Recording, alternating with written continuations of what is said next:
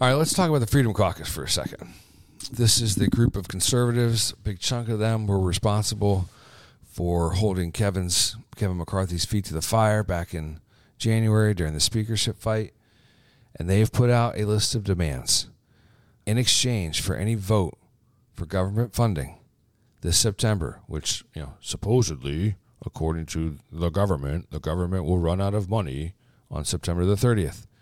And then here we come again with quote shutdown politics. Freedom Caucus has put out its official position, and I don't want to get this wrong, but when the Freedom Caucus comes out with an official position, it basically means that 80% of them will sign off on it and 80% of them will execute it. So there's about 50 of these guys. So the Republicans are going to be short when it comes to the House voting to fund a good chunk of the federal government expenditures coming up in September.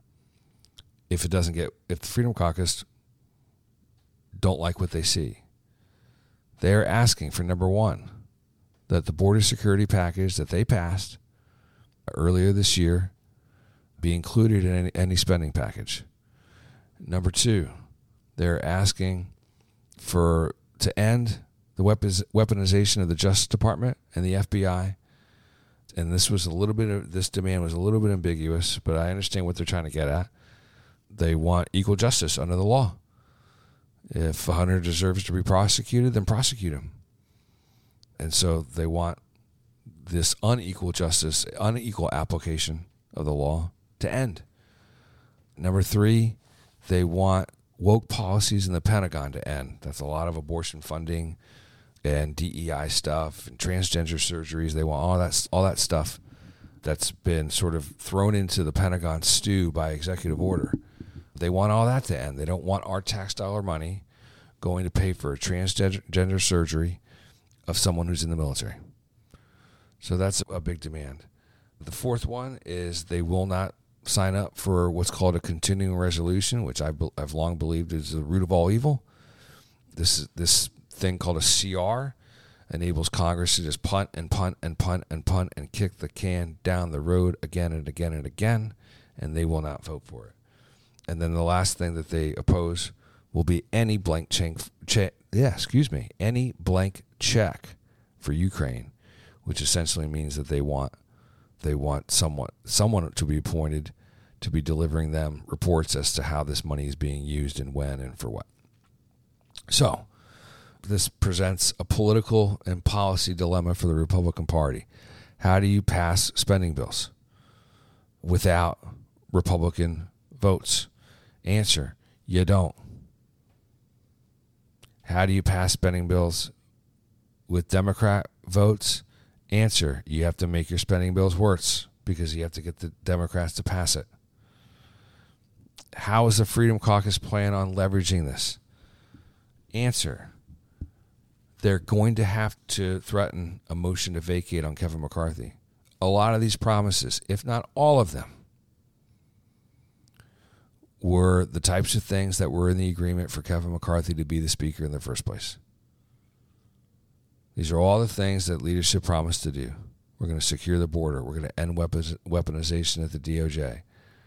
We're going to end woke stuff in the Pentagon. All this stuff Kevin promised to do, but please, please, please vote for me as speaker and I'll do it.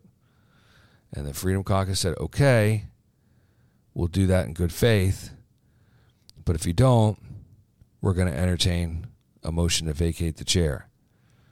And the only reason, the only way that the Freedom Caucus is going to be able to be successful here is if they're if they're serious about vacating the chair. I don't know that right now. I think they are, but that's a serious move that serious committed conservatives will have to entertain. And I feel bad for them in a lot of ways because they're the only ones fighting on this stuff. I mean, folks, 80% of the Republican caucus elected, worse than it's worse than the Senate, but even in the House, would vote to extend Joe Biden's agenda, no problem, no questions asked. All of them would, because they're all in the self preservation business. They all believe that that's what will get them reelected. Okay, we'll just fund it, and then I'll just go back to talking about how bad they are 80% of them feel this way. I mean, have you noticed that we haven't had an impeachment inquiry on Joe Biden yet? That's because the majority of the Republicans, even on the on the Judiciary Committee, don't want to go for it. That's Republicans. I mean, they could start that today if they wanted to.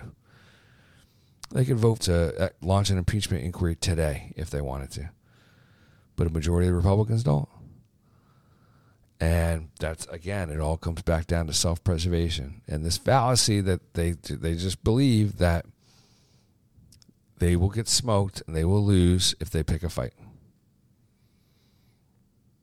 And my attitude is if you're not willing to pick this fight using the chief tools that our founders provided Congress, which is the power of the purse, if you're not willing to do it, then you shouldn't be there.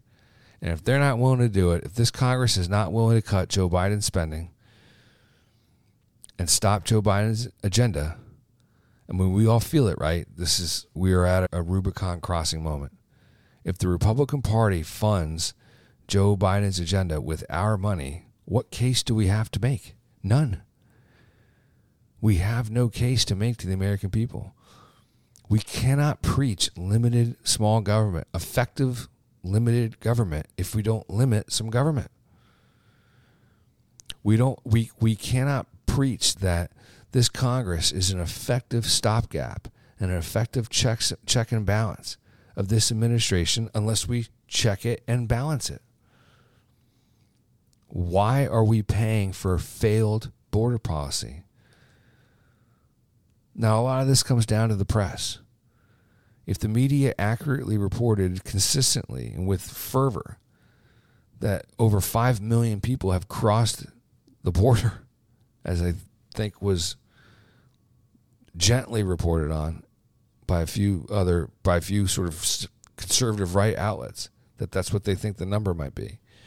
But if they were proper, the media was properly aggressive and asking why are we, why have we allowed 5 million people to cross our border? and we have no infrastructure to house to to you see it all over the country. New york city boston chicago.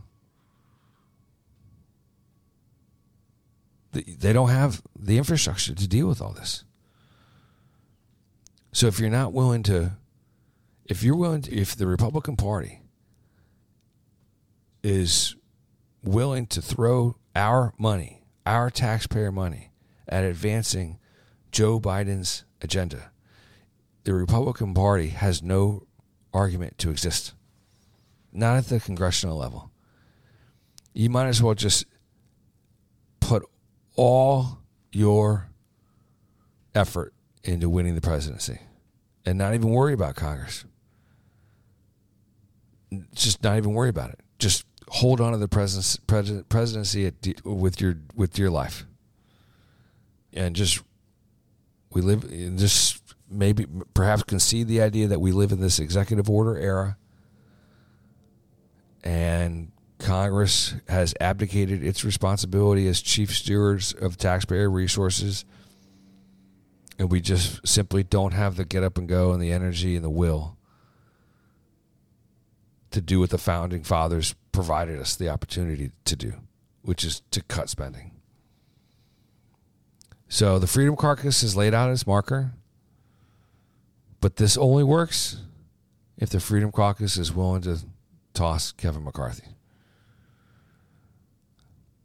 And that remains to be seen. All right, but in, in the meantime, we agree completely with the Freedom Caucus's position,